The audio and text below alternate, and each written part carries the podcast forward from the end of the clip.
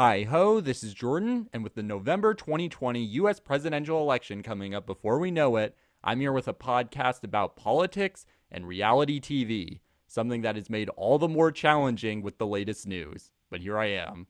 Quick survey How many of you only came to really know Donald Trump through The Apprentice, the NBC reality show that premiered in 2004 from famed producer Mark Burnett? I'm guessing the answer is a lot of you, especially if you're around my age.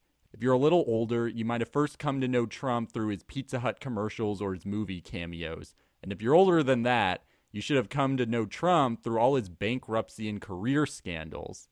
In a just world, the second Mark Burnett tried pitching a reality show with Donald Trump at the center, the TV execs would have booted him out of the room. Now, we don't live in a just world.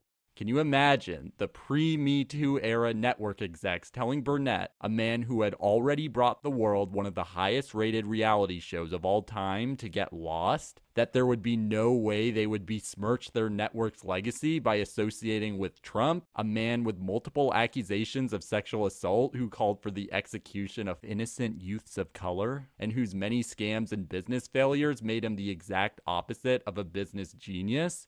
Yeah, I can't either. And that's why we've been in this mess since June of 2015. So, before we face a potential grim November, let's take a look at how the media and a trashy reality show of the mid 2000s helped create a cult of personality.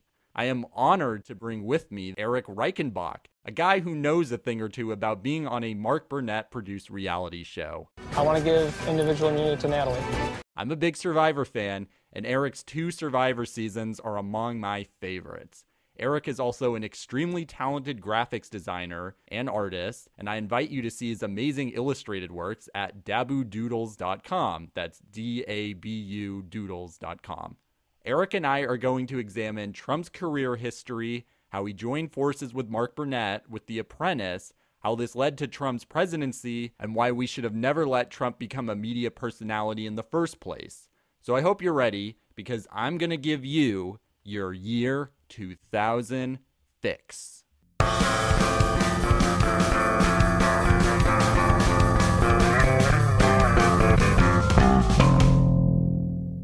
Now you're a little older than me, but when you first saw maybe like promos for this new show on NBC, it's called The Apprentice from producer Mark Burnett. Mm-hmm. How much about Donald Trump did you already know? Was it just what The Apprentice told you, or had you heard his name in news before? Heard of Donald Trump before. Honestly, the most I'd seen him was in movies. Like he was in Little Rascals as a rich father on a phone, on a cell phone at a at a event, and he was in Home Alone 2 when I saw him Little Rascals when I was even little, like younger, I didn't even think, I didn't know. I was just like, oh, it's some actor playing a rich guy. But he really thinks he's that rich guy. So that's that's how I got to know him. There's a funny thing I read from a cracked article that was explaining basically now that he's president, he's done all these awful things. We can't take any of those cameos seriously or right. like I mean even Zoolander was ruined for me in like the first right. 5 minutes. There he is because it used to be you want to establish that your fictional character is this wealthy New York socialite elite just write in that he's friends with Donald Trump or Donald Trump right. knows him. And right. Donald Trump never met a camera he didn't love. So there you go. Uh, it's such it's such a mind it's such a it screws with you because it's so in the open and so apparent. And there's a group of people that are either okay with it or they don't believe that it's in the open and real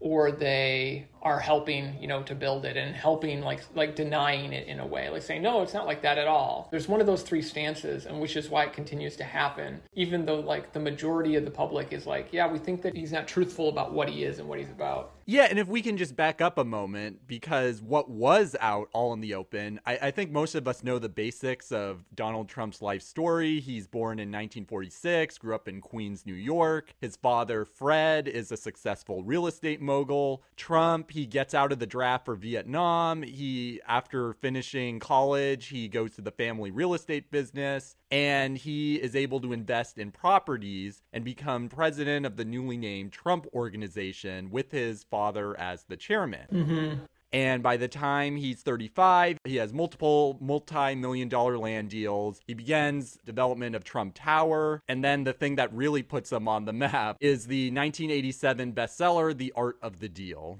It's weird because before he was president and before he even was on Apprentice, all this stuff occurred that was shady, but there weren't the resources put towards it with regard to reporting to really dig in and see what was going on. And I think that's one of the big changes from Trump in, you know, the 80s and the 90s and coming up and becoming the Donald prior to The Apprentice. That's different than today. He had no scrutiny. He had no mass scrutiny of a culture against him. And so in a lot of ways he got his he got enough of a foothold, you know, his father obviously wealthy, bailing him out. Donald Trump could never fail. He could never really fail because when he failed, somebody was there to pay the bill or foot the bill or help him out of it. A lot of this stuff, like the fact that he used these ruthless tactics to get people out of their apartments, and he used all these tactics like turning off the water, turning off the electricity, all these kind of things to try and get people out, it wasn't really covered. Like he was able to get away with it because there just weren't the resources and there wasn't the attention on what he was doing if he wouldn't have gone on The Apprentice and continued on to other things, I think he could have just continued to be a crook the rest of his life without any problems. Yeah, and it's funny that you mentioned scrutiny because what you're specifically referring to is that Trump, he had ownership of this 14 story building in Central Park in New York City. And the thing is, is that these people who live there, who Trump calls yuppies in the art of the deal, they did have a good deal. They live near Carnegie Hall. It it's near Central Park, and they're paying the equivalent, I'm sure in today's dollars, maybe less than $2,000 a month. Mm-hmm. And then Trump wanting to kick them out, wanting to get tenants who can pay higher rents, he does all this shady stuff, allowing for rat infestations, making the conditions terrible. Right, right. It's thought that he spent more money trying to kick the tenants out instead of like actually putting care into the building. Mm-hmm. And the irony of all of that is that the one person who did report on this was this journalist, Tony Schwartz, and he frames Trump exactly for what it sounds like being a thug for trying to forcefully evict these renters. Right. And the reaction Trump has is he actually loves this. Mm-hmm. After the success of a cover story, Trump decides like, wait, I actually want this Tony Schwartz guy to write this book for me, be my my ghost writer. They meet doing an interview for Playboy, and Schwartz was like, no way, until he's told, well, you can get half of the book's royalties in advance. Crazy. What a weird connection. Yeah, just a few other details about Trump, just so we have an understanding of all the awful he was before he was on The Apprentice, before he entered politics, is he has mob like tactics to kick out those people who lived in his properties. And he also associated with lots of mobsters. And those are the people who are building Trump Tower, Trump Plaza. He has these shady non union workers working at union sites. He's investigated by the FBI for racketeering. And he's just really not doing a good job of running businesses like the Trump shuttles didn't work out. Right. And he bought the New Jersey Generals football team, and that ended up suffering under a series of bad deals. I think most people are familiar with his bankruptcies with Atlantic City, the Plaza Hotel. Mm-hmm. It's like that joke that Donald Trump, he needs to be fired for making the first casino in the universe's existence that lost money. Yeah. It's like anything he touched, it just fell apart. I know running a business is tough, but it's like, I don't know. How many does it take? it's wild. It is wild. And I feel most sorry for the people who worked for him, who would do all this contracting work. Mm-hmm. He would strategically declare bankruptcy or would just find a reason for not having to pay near a $100,000 to a contractor. This is like when he's doing his casinos. Mm-hmm. His response to that was just that these people don't get paid because they didn't do good work. And yet he's still Right, hiring right. the same contractors and Right. the list there is exhaustive of people who he's screwed over who've worked for him, the bad people he's associated with, the fact that he's had to borrow tens of millions of dollars from his siblings just to keep his businesses afloat. And then also just worth noting is that all that racism and misogyny you see right now, he, he was totally doing back then. Yeah, that whole section. So there's a whole section you had pulled together about race scandals and sexual harassment scandals. They just blow me away. Like every single one of these is just like unbelievable. I, of course, can cite the people who claim he didn't want African Americans in the top 10 of the Miss USA pageant, or that yeah. he had to settle with the DOJ because they would mark C for colored on prospective black tenants who would apply to be in his buildings, and they would just like kick him out that way, or that he said laziness was an inherent trait of black people. But the, the worst of it comes to the Central Park Five. Yeah.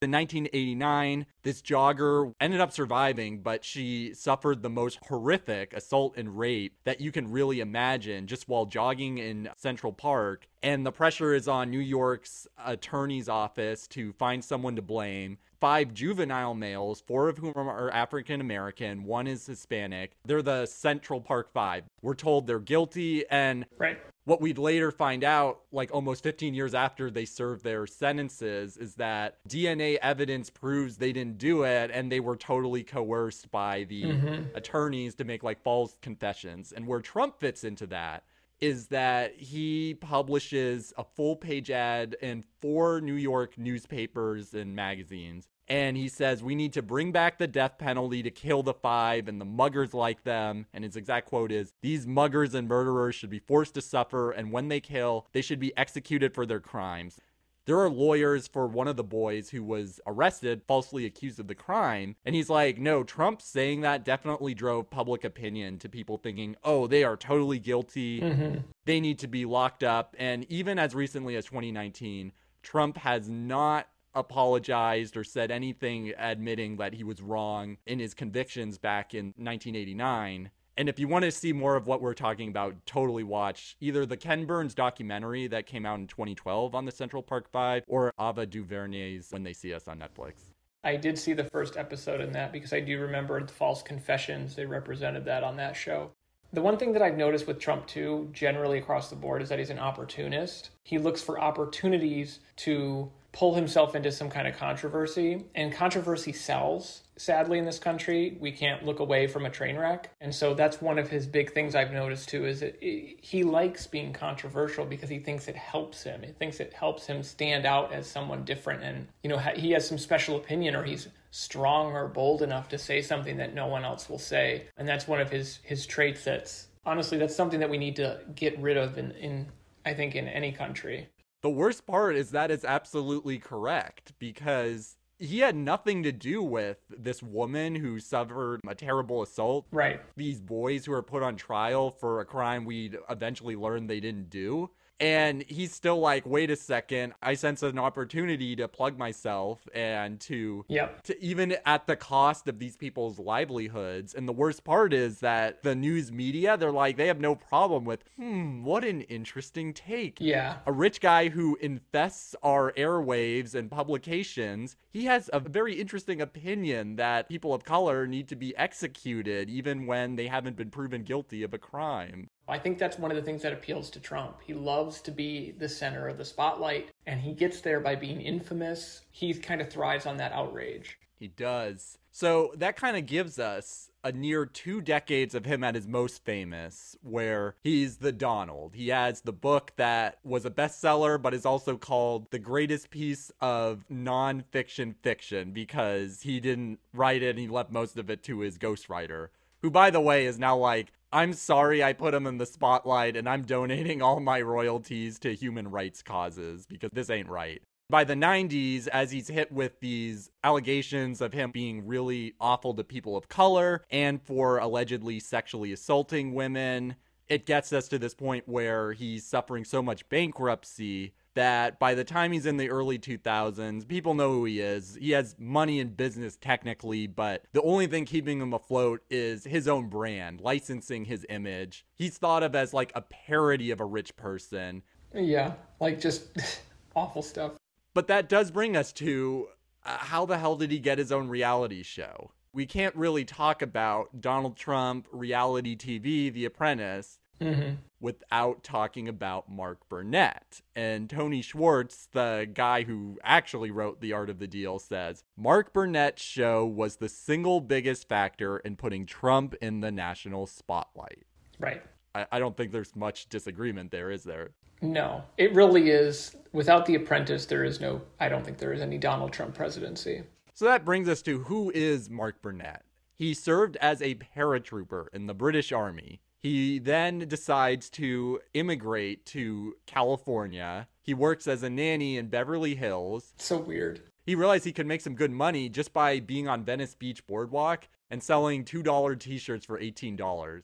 Have you ever been to Venice and you, you see Yes. like those really awful Yes, that is so weird. Mm-hmm. Hmm His first big success in TV was participating and then televising this show called Eco Challenge. hmm That gives them the chance to bring this Swedish show that was known as Expedition Robinson to America. And that show, I think you are pretty familiar with it, would be hmm Survivor. It's just weird that you bring up Mark Burnett because I've met him twice. I've met him once more recently, and then once at my casting audition. And I'm trying to think. I only met him briefly, but he changed quite a bit between the two times. He was just all over the place. I remember at the second time, like he was just kind of like running around and zip, like very strange, very weird compared to the first time where he was very like calm and in control. But I didn't see him long enough to really get a feel for who he was as a person. Did he have any say, or was he like kind of looking right at you, deciding like uh, whether or not he was going to cast you your first time on Survivor? First time, yeah, yeah. We shouldn't understate the first survivor that he brings to america is so successful so popular has tens and tens of millions of people watching it's no wonder that the reality show producers the tv people in that industry they want to know what's he going to come up with next and Right, right. this is a mix of shows he either created himself or adapted from other countries, but Beat Shazam, Shark Tank, Are You Smarter Than a Fifth Grader, The Voice. And then I think it's funny, some of his less known shows that didn't do as well were like My Dad is Better Than Your Dad or Bully Beatdown, which I remember seeing parodied on shows like The Soup. So weird. He's the chairman of MGM Worldwide Television right now, so he oversees a little bit of scripted TV. Mm-hmm. And he also produces religious content with his wife, who was an actor, Roma Downey. Right. I think they were behind. You remember many years ago there was that Bible miniseries, and they had On history? yeah, and they had to pull scenes that had like it was the character of Satan. He looked like Obama if you freezed at the right moment. Did not see that. That's bad. Well, I'll tell you, that was as convincing as Obama was actually in the music video for Tag Team's Whoomp, There It Is, but that was still enough for them to go, I'm gonna Google that. Yeah, Google it because you'll see this image and go, oh, that does kind of look like Obama. But I, I think people kind of overreacted to that at the time. I gotta look at this now. You go. You keep going, but I'm gonna Google it because I did not know that. So I, I think that would be the point to bring in. Well, what is The Apprentice? Well, The Apprentice came to Mark Burnett as he's in Brazil. He's filming Survivor's sixth season, The Amazon. And he's fascinated by BBC's corporate rat race documentary series that he happens to catch. It's called Trouble at the Top. And he decided, just kind of in that moment, my next big idea, it's going to be Survivor, but in the city. I want to have someone in the show be a heavyweight tycoon, and you pit two teams of corporate executives against each other to succeed. That's the hook. And so, where does Donald Trump come in? Why is Trump the person he wants to be the center? Well, Burnett, he meets Trump at the Wollman Rink in Central Park, and this is for Survivor's season four finale. Trump had the lease to that rink since 1986. Burnett said he was already a fan of Trump when he read The Art of the Deal. He claimed, like, oh, I was reading that book as I'm selling those t shirts on Venice Beach. And his first wife is like, yeah, that's not true. But maybe that's just Mark Burnett being strategic and like, oh, I know how to praise Trump. Mm-hmm. And Trump was initially hesitant to be on the show. He's like, you know, a lot of networks, they try to come to me to do reality TV shows, but I don't want cameras covering the contractors, politicians, mobsters, and everyone else I have to do my business with, which is maybe a more honest thought than he meant. I don't know. Right. And I also think it's weird. It's like him, he didn't want to be on TV, but that's what he said. Eventually, a good relationship was formed between Burnett and Trump, and that's how we get this moment where Trump opens the very first episode of The Apprentice. My name's Donald Trump, and I'm the largest real estate developer in New York. I own buildings all over the place, but it wasn't always so easy. About 13 years ago, I was seriously in trouble. I was billions of dollars in debt. But I fought back, and I won. Big league. I used my brain, I used my negotiating skills, and I worked it all out. Trump boasts that he is the largest real estate developer in New York. He has the Miss USA pageant. He has golf courses, casinos, and of course, Mar-a-Lago. And he briefly alludes to all the debts and the all that nasty bankruptcy stuff he had like 13 years ago.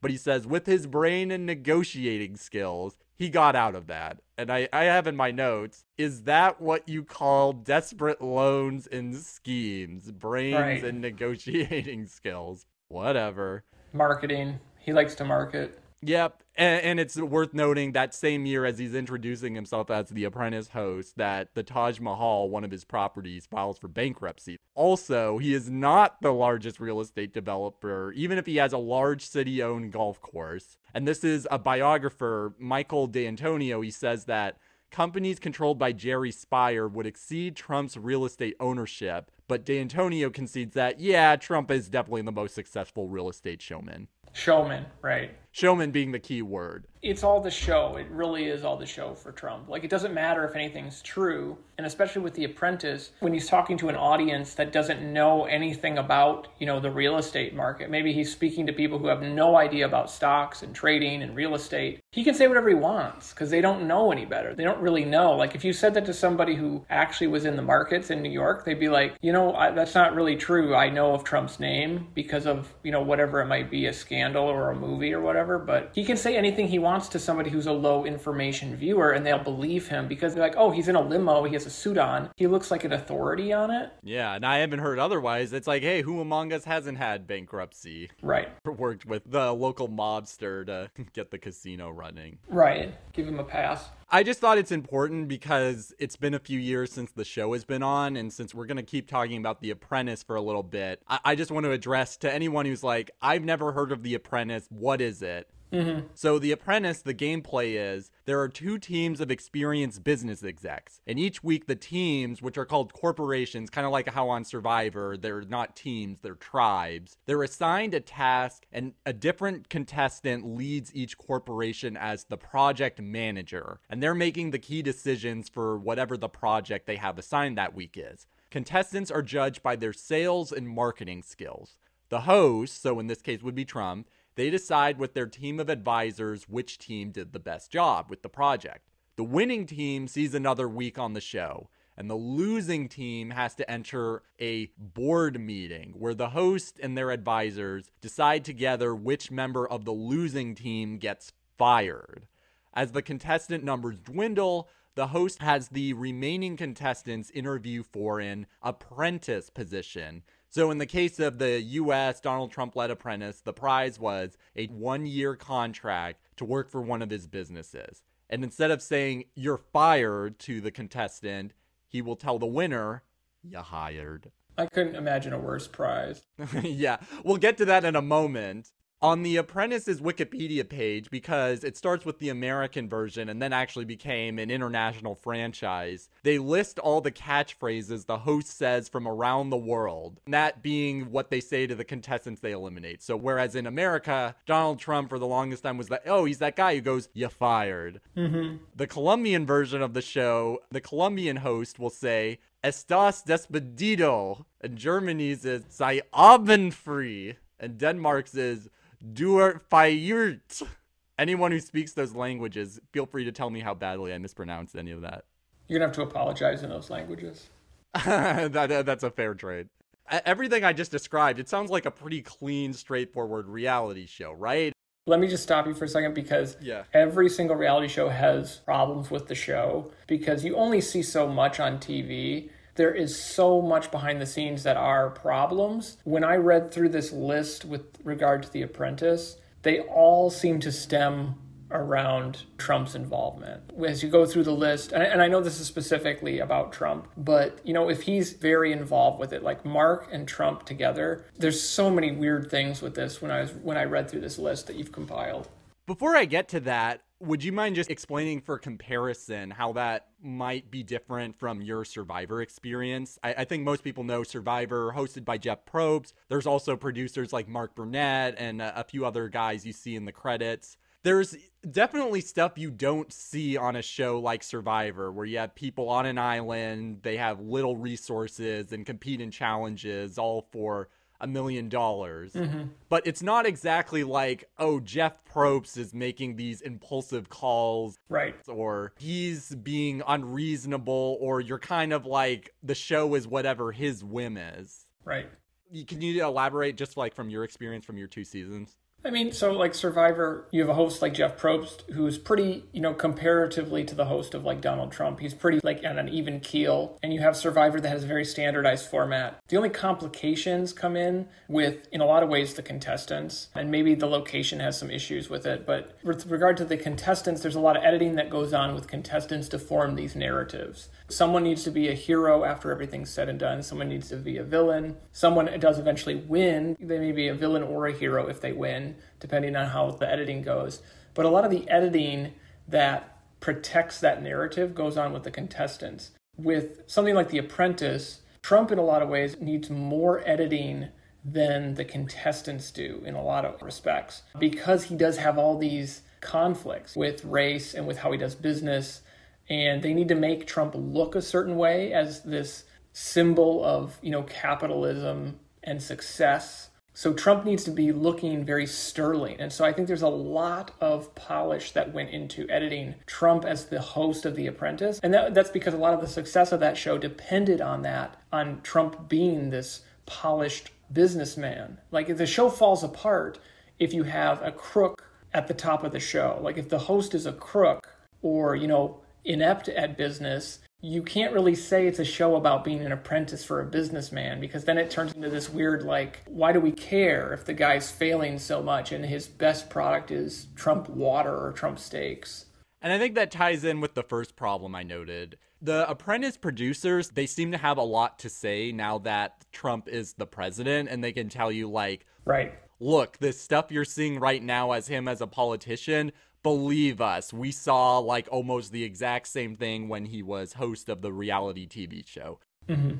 He did little to no preparation for Apprentice episodes, and his decisions of who to fire or who he was judging could be so impulsive that editors would basically have to back up and, quote, reverse engineer through hundreds of hours of footage just to create an artificial version of history to explain this was what Trump's thinking. It was entirely logical. You can only imagine the work the editors had to do, and they insist they had to do this to make his sentences coherent. And that's the thing. When you have that fake representation of something that's supposed to be success, people believe that. Like, people believe what they see. That's one of the big sins, I think, of reality television is that it's labeled as reality, but it's a fictionalized version in some ways. Like, the things that were on it were said, the things that were on it were done, but not in that order and not in that process. I read through these stories and these like anecdotes from people, and they jive with what we're seeing with Trump now in the White House, except the difference is the stuff going on in the White House right now is real time. There's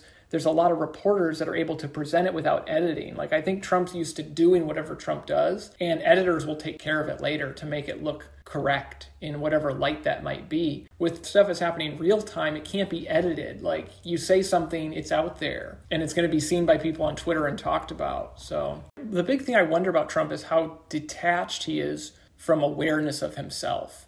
We know he's a narcissist. We know certain things about his personality. I've always wondered is he aware of how he comes off, or does he have no awareness? Is he thinking in his head like everything I'm saying is wonderful and beautiful and great? Or is he aware of what he says is grating or incorrect or blatant disinformation and he just doesn't care? Both of those things suck. Like both of those things are awful. And I think NPR, they clearly observe this is behavior see about Trump on The Apprentice, and it teaches us lots about him in the White House. It does. He needs loyalty. He needs to have that kind of control. I am your president, Mr. Trump. I'm going to stand right here in front of you. And if you have to punch me in the stomach and tell me to sit down and shut up, I'll shut up. Sit down. Thank you. And he's very good at pitting people against each other. Are you a homosexual, Clay? I am, yes, Mr. Trump. I, I am. know. Is that true? Yes, it is. Okay. He Marcus, did you know that Clay was gay? Yes, I did. He when we first. Did got- everybody know this? Yeah, yeah. Yes, Sure. yes. Okay. He, he let Because I didn't know in the beginning. A few other problems noted within the show. Trump frequently would make comments about women who he'd wanted to sleep with. He'd make unflattering comments about the looks of female contestants. That's coming from the fourth season winner, Randall Pinkett. His misogyny probably is the reason one of the advisors on the first season, Carol Kepcher, she used to be an exec on Trump's golf properties. She was eventually just let go and she gets replaced by his children. So, hey, you totally see that in the White House Trump firing people and replacing them Yeah. in season one, there was a contestant named Amy Henry who seemed like a shoe in to win. She was described as a resourceful software executive, and she wins 11 consecutive challenges on the show, but she fails during the interview process. This is like in the final stages of the game with Trump's managers.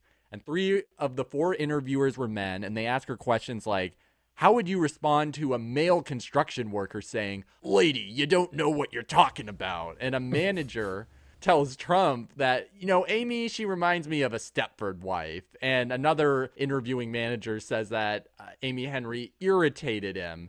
And Trump fires her. Like she's kicked off the show, and he says, Everybody assumed I was going to be picking a really beautiful woman like Amy, but hey, I'm stuck with two guys. What do you think I should do? I don't know. I think that. Uh, Amy, I have to fire you. It totally does remind me of today. He'll go right to the line of misogyny or racism, or, you know, he'll walk over the line a little bit. And then if you say anything about it, you're the person who's looking at it in the lens of racism or the lens of misogyny. Like, oh, why would you think that? I wasn't going to say that, but it's on purpose. It's it's deliberate. Right, and I wonder what those same people would say to like the fourth season winner Randall Pinkett saying that Trump asked him, "Hey, would you share your victory with the white runner-up?" And Pinkett would later say Trump had no people of color like in top positions at his entertainment resorts. He worked there for a year in 2006 as part of the prize. This is an interesting note. Trump pitches a white people versus black people version of The Apprentice to Mark Burnett. And I don't know what's worse is that Trump actually pitched this, or that Mark Burnett says, hey, you're on to something there because the 13th season of Survivor infamously split everyone up by race. the more I learn about Mark Burnett, the more I'm like, there's some like mindedness between these two people. Like, there's obviously a difference of demeanor and personality, but there's some like mindedness of ideas, and they're not they're not great. And we'll explore that really soon. I just wanted to also go into some other noted problems of the show. Most of which is because Trump, he had this false persona of like, oh, he's the business genius. It's like he has the reality showman thing nailed that it kind of ties into how there really wasn't that much of a prize that The Apprentice had to offer. Mm-hmm. In season one, this contestant, his name was Kwame Jackson. He's African American. He worked for Goldman Sachs and he wanted to advance his career through TV. And he appears to be a lot smarter than these other contestants who either take the Trump persona seriously or just don't realize like hey fame is fleeting and like you can either take advantage of your 10 seconds of fame on reality tv or you can delude yourself into thinking you're gonna make it here. Mm-hmm. And he knows like look i just want to get ahead in my career. Maybe i can just have on my resume. Oh i was on this tv show the apprentice. The thing is is that the winner of the apprentice just became a trump brand spokesperson. That Randall Pinkett guy who I kept mentioning, he ended up just going back to the same job he had before the show. And as far as the first two season winners, they were named as owner representatives. And the second season winner, his name's Kelly Perdue. He goes to a Trump branded condo in Tampa and he spends 20 days in the area chatting on the radio, attending parties, talking to the press. Mm-hmm. And he has to also shill the bottled water brand and sit in discussions about the properties. But most of his job is giving speeches to entrepreneurs about how great Trump is and what The Apprentice is like. And he also writes a book just about like, this is me, I was in The Apprentice. And I think the first season winner, who had a little more awareness, he even said, like, yeah, I know my fame was fleeting. He writes a book about his success as winner of The Apprentice. He found other stuff just to do with himself because th- this wasn't it. And Trump even admitted, sort of in this whole like, okay, it's a reality show. What'd you expect that? The people who they hire at the end of the show don't really have the experience to run his companies. But isn't that the point of the whole show that Trump's Right, hiring right. these people? He trusts them to run his businesses. And the other thing to note about The Apprentice is that it's really just a big commercial for other companies. And Mark Burnett, Trump, they made so much money just from product generation and like getting these companies to be like, okay, your challenge is you need to promote this product. It's weird because I do remember some of these products on here because my mom actually got really into The Apprentice. And the amount of money they made on this, Burnett and Trump, is incredible to me. And it's like legit money, you know, which is different for Trump in a lot of ways. Like it's one of the few things that made him a lot of money. Yeah, it really did. So, what is the effect of The Apprentice on having him become president? So, there's a few things to note. We need to act like Trump and talk about ratings. It had over 20 million people watching, according to Nielsen. And even Trump is amazed by this. Mm-hmm. And even though it drops each season, Trump's image is completely rehabilitated. Right. And people are coming to him on the streets. I'm sure they're going, hey, tell me I'm fired. And they want to give him that adoration. Mm-hmm.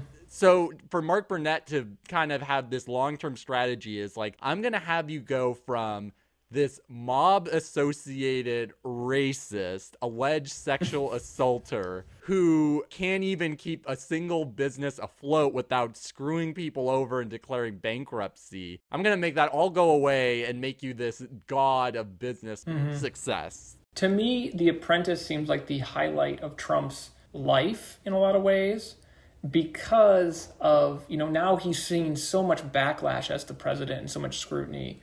In my mind, The Apprentice seems like the golden time of Trump in more ways than one because he's getting what he needs as this narcissistic guy. He's getting this adoration, he's getting his ratings, he's getting legitimate money from all the different ads and, and business type of stuff going on. In this time period, I went from not knowing who Trump was to everybody in my family knew who Trump was. And they knew him in a positive way as, you're right, the guy who says you're fired. You know, this is a time period where I know my family, my immediate family, was watching The Apprentice and they loved it. They loved that he was this schmoozy businessman who says you're fired. And I think a lot of America got to know who he was outside of the various places where he appeared. Mark Burnett did a huge favor to Donald Trump rehabilitating that image and getting his name recognition to a national level. The weird part is that Burnett, when he creates this facade, he probably has deluded himself into believing the lies himself. Like he needs to sell people on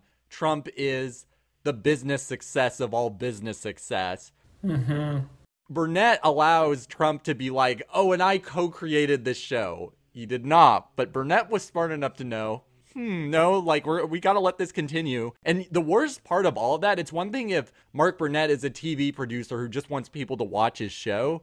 NBC, they technically have the same goal, and it's noted, according to Media Research Center, that out of 335 stories that are published about Trump from NBC, only 15 of those are going to cover his business failures or scandals. Mm. No one's going to take Trump seriously if NBC is like, hey, this is the host of our TV show, and here's uh, the latest scandal on him, and this is why you shouldn't trust him.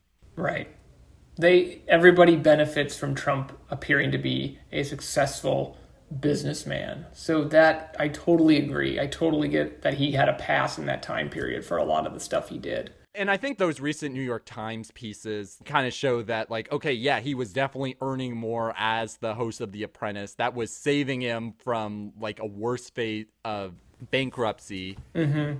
I'm kind of curious. Like the ratings, they did decrease and decrease through each season up until they do the Celebrity Apprentice, and even that was getting old. So, like, do you think just from your experience as a reality TV show contestant or someone who knows a thing or two about these shows, why do you think a format like The Apprentice is going to get old really fast? Unless you keep mixing things up in some way, either with contestants or the content people just are like, I, I won't watch it. Like it doesn't bring that new feel to it. And that's kind of the 15 minutes of fame on TV. They need, people need something new to see. I think Survivor has successfully reinvented itself through, you know, I don't want to say twists because a lot of people hate the twists, but they've mixed things up from time to time. And the game has such a core to it that is open ended in a way with regards to the people that are on it that a new person can come with a new perspective and change the dynamics. Like there's so many variables. There's something about the apprentice format that gets old. I kind of just realized imagine if Survivor, instead of the tribe coming up with strategies and like the gameplay influencing who gets ahead and who wins, what if it's just Jeff Probst based off whatever he feels like, whatever kind of mood he is in that day decides, Yeah. okay, now you're going home. Next episode is Right. you're going home. Okay, and then the episode after that is okay, and I've decided you're gonna get the a million dollars. That wouldn't really fly for very long. Yeah. It's weird because The Apprentice, because it was so successful for Trump, as the ratings trickled, even with Celebrity Apprentice, they continued to trickle. I think Trump was looking for his next thing. Like, he's like, okay, The Apprentice was great, but, you know, he blows through money because of litigation and all these other things. And that's what led to him thinking politics is my next realm. I think that's what happened. It's thought that The Voice comes in the early 2010s. That's actually another Mark Burnett creation. That sort of is dwarfing the ratings of Celebrity Apprentice, which briefly saved the show. Mm-hmm. And then it's also thought like, hey, Gwen Stefani, she's getting paid more than he does. And we know that Trump has dabbled in politics as far back as 1987, and he had his Reform Party run in 2000. But before he became president, the most serious we thought he was, I, I guess after 2000 was 2011. He claims that, oh, Obama isn't really a US citizen. He really pushes birtherism. And I think that's kind of a preview of like what he'd be like in that sphere because mm-hmm. The press, just like they did with the Central Park Five, they're like, hey, like that's actually a nice opinion. Let's see what Donald Trump has to say about it. Right. They give all this free press time. They make Obama, he has to reveal, no, I really am a citizen. This is my birth certificate. And Michelle Obama, as recently as 2018, it's like, this is no joke. I mean, it's mean spirited, sure, but it's that kind of rhetoric that's going to influence an unstable minded gunman to go up to them and like assassinate the president.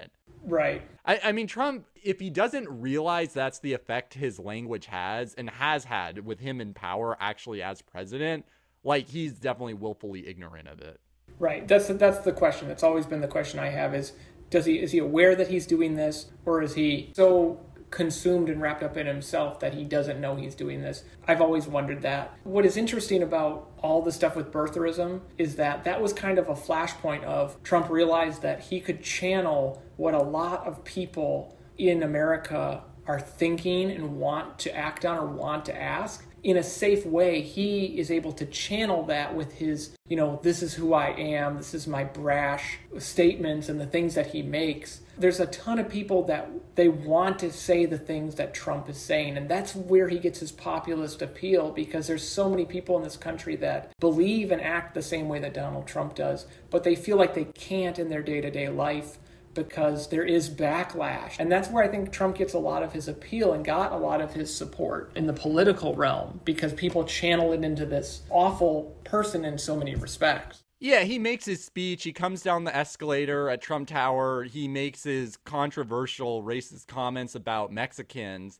He loses The Apprentice from NBC that way. Mm-hmm. He's like supposedly upset about losing his show, especially if his presidential bid was just like a chance to build his brand or get more ratings or something. But as far as everyone who's paying attention or like people who really believe in that, they're like, fuck your show. You're going to become president. We're going to vote for you because Right. you're not a Washington politician. You're going to drain the swamp and you're going to say, like, fuck you to all these politicians who screwed us and are telling us to be politically correct and like what pronouns to use. And the problem, I think, is it's not necessarily that those people just exist or I wouldn't even say they exist in big numbers, but it's like the press gives them so much coverage because, hey, it's just a reality show to them. They don't know how to say, no, he is racist, or no, we really got to call him out on this dangerous language. They don't know how to do that. They put it all in this neutral lens. Right. And it definitely helps. I mean, there are surveys, CNN shows like, oh no, they trust him because, hey, he's a businessman. He, he had that apprentice show. Like, there is actually data showing there's a correlation between mm-hmm. the image the apprentice presents of him to what they think about. And people who think Trump is going to run America like one of his businesses, they're actually absolutely correct because they're like, like, yeah, he's going to break laws, break promises, and discriminate against non white people, just like one of his businesses. Right. That's the thing. That's the disconnect. It's like he's going to run it like one of his businesses. They don't, the people who say that don't actually know how he ran his businesses. They don't think about how he ran his businesses. That's the big disconnect is he's seen as this thing that he is not. He is not a successful business person. If anything, he's a very successful con artist. And who among us didn't think like, hey, this is kind of like his reality show tactics as he's like lobbing Right. cheap insults at Megyn Kelly or Jeb Bush. And it's one of those situations like, geez, I gotta defend Megyn Kelly and Jeb Bush just because that's how low he goes. Right. CNN Worldwide's president, Jeff Zucker, he saw no harm in giving Trump all the exposure he could on the network. So did Les Moonves.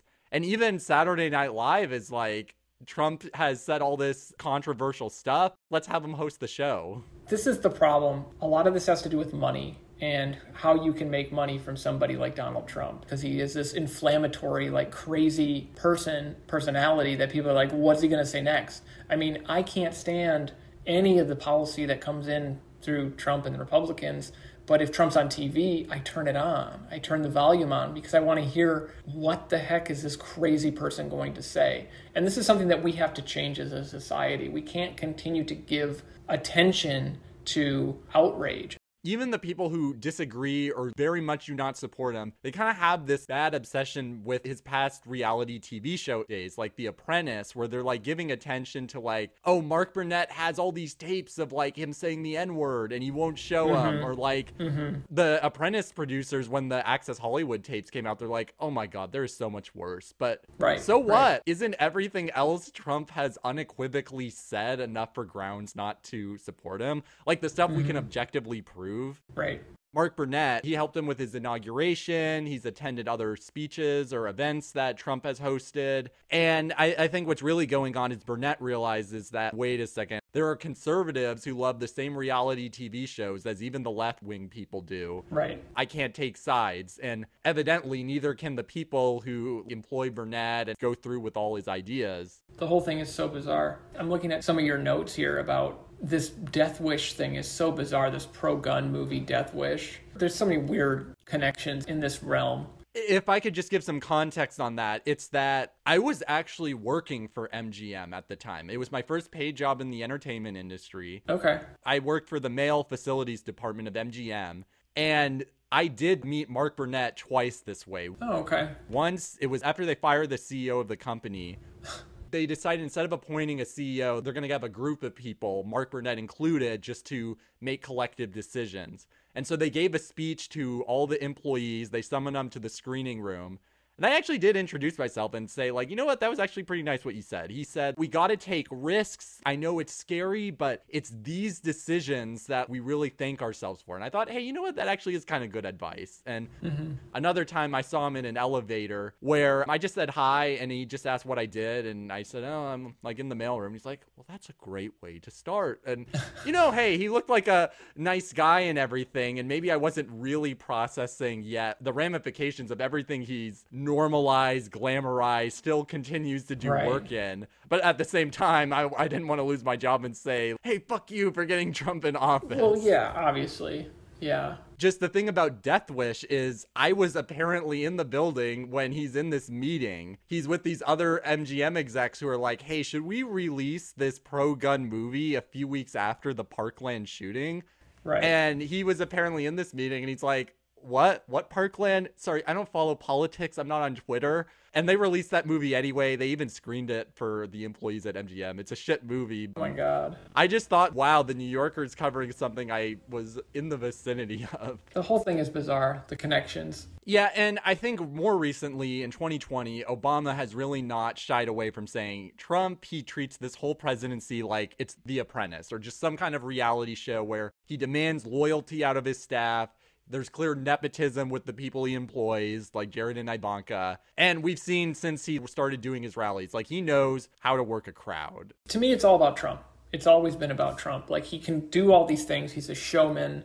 But at the end of the day, he doesn't care about the crowds. He doesn't care about them existing or what their needs are. He cares that they pour in and support him, like how his contestants on the show, after the show's done, they serve to promote Trump and Trump businesses. You know, everything is like a pyramid with Trump at the top. Yeah, and right now he's going to be like, oh, COVID, it's so serious. People, the press is probably going to say he has a new tone. But the reality is, he doesn't care about the hospital workers who've been so short on supplies or the people whose insurance didn't cover their expensive treatments, or just the fact that so many hundreds of thousands of people died or are continuing to get infected. I mean, like, you see as much when he's like pushing for schools to be like open. I swear it's one thing if it, you want to encourage a restaurant to have people eat outside, but to pack people in schools like that? Right. What Trump believes in with regard to capitalism and some of the other ideas he has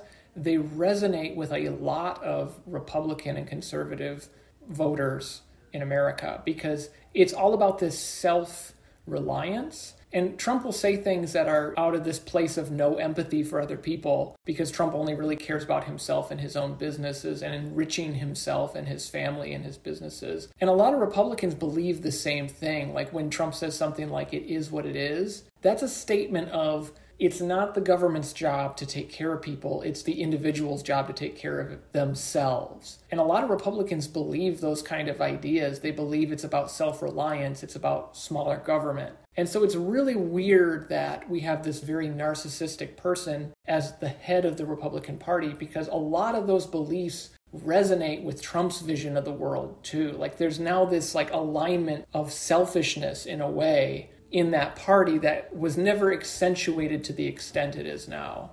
So here we are, we're stuck with Trump. The reason The Apprentice is an interesting case study is because I wonder if we had just applied a little more scrutiny back in the early 2000s, would we have seen him for what he really was? Because he's no business success story, he's not a role model, he certainly isn't honest. He doesn't have a clean crime record. And yet there are people invested in making you think otherwise. And the problem is, it's one thing if it's TV producer Mark Burnett who wants you to think he's everything he isn't. But now you've got the people who control laws, who control the entire world, who also want you to think, nope, he's honest, he doesn't have a racist bone in his body, and he's going to run the country the best way anyone can. It's about scrutiny. I, I think it comes back to scrutiny. Like when he's running a TV show, you know, it's harmless because it doesn't affect so much. When you're in the government of the United States, that now affects every single person in the country. So very different different realm that you're operating in. And I think that the same thing would happen if it was anybody from like the Hollywood sphere. Anybody who comes from that world that goes into government, they bring with them all the things that happened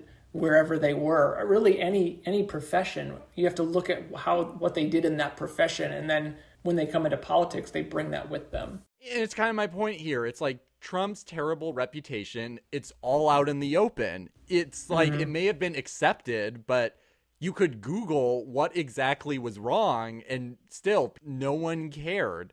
And no one had a problem when The Apprentice hit the air in 2004 that Trump demands black people be kept out of his view. No one cared that he had used mob like tactics to kick people out of his properties. Mm-hmm. No one mm-hmm. cared about the fact that he screwed over the working class we're supposed to think he cares so much about and ran away from his debts.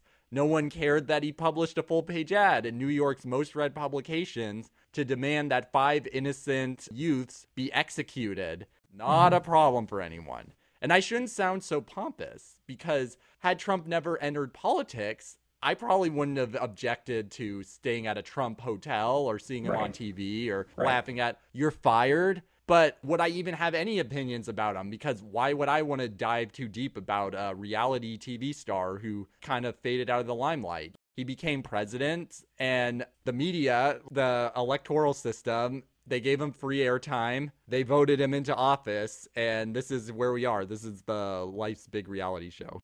That's the thing. In a lot of ways, was a surprise that he was so successful. I mean, everybody thought Hillary, you know, was going to win in 2016 Everybody did. And between the manipulation that occurred on social media and in the news with the different Russian interference and all those types of things, the fact that people thought Trump was a failure and kind of a laughing stock helped him be under the radar in a way. Like nobody took him seriously. Like I didn't take him seriously. I thought for sure there was no chance. But he had tapped into something that people weren't paying attention to I encourage everybody to watch the film The Great Hack, which is on Netflix, which talks a lot about the manipulation with Russians and on Facebook and Cambridge Analytica. I think in a lot of ways, his positive view on The Apprentice combined with the greater public thinking of him as a failure or a joke, those two things contributed a lot to help him win in 2016.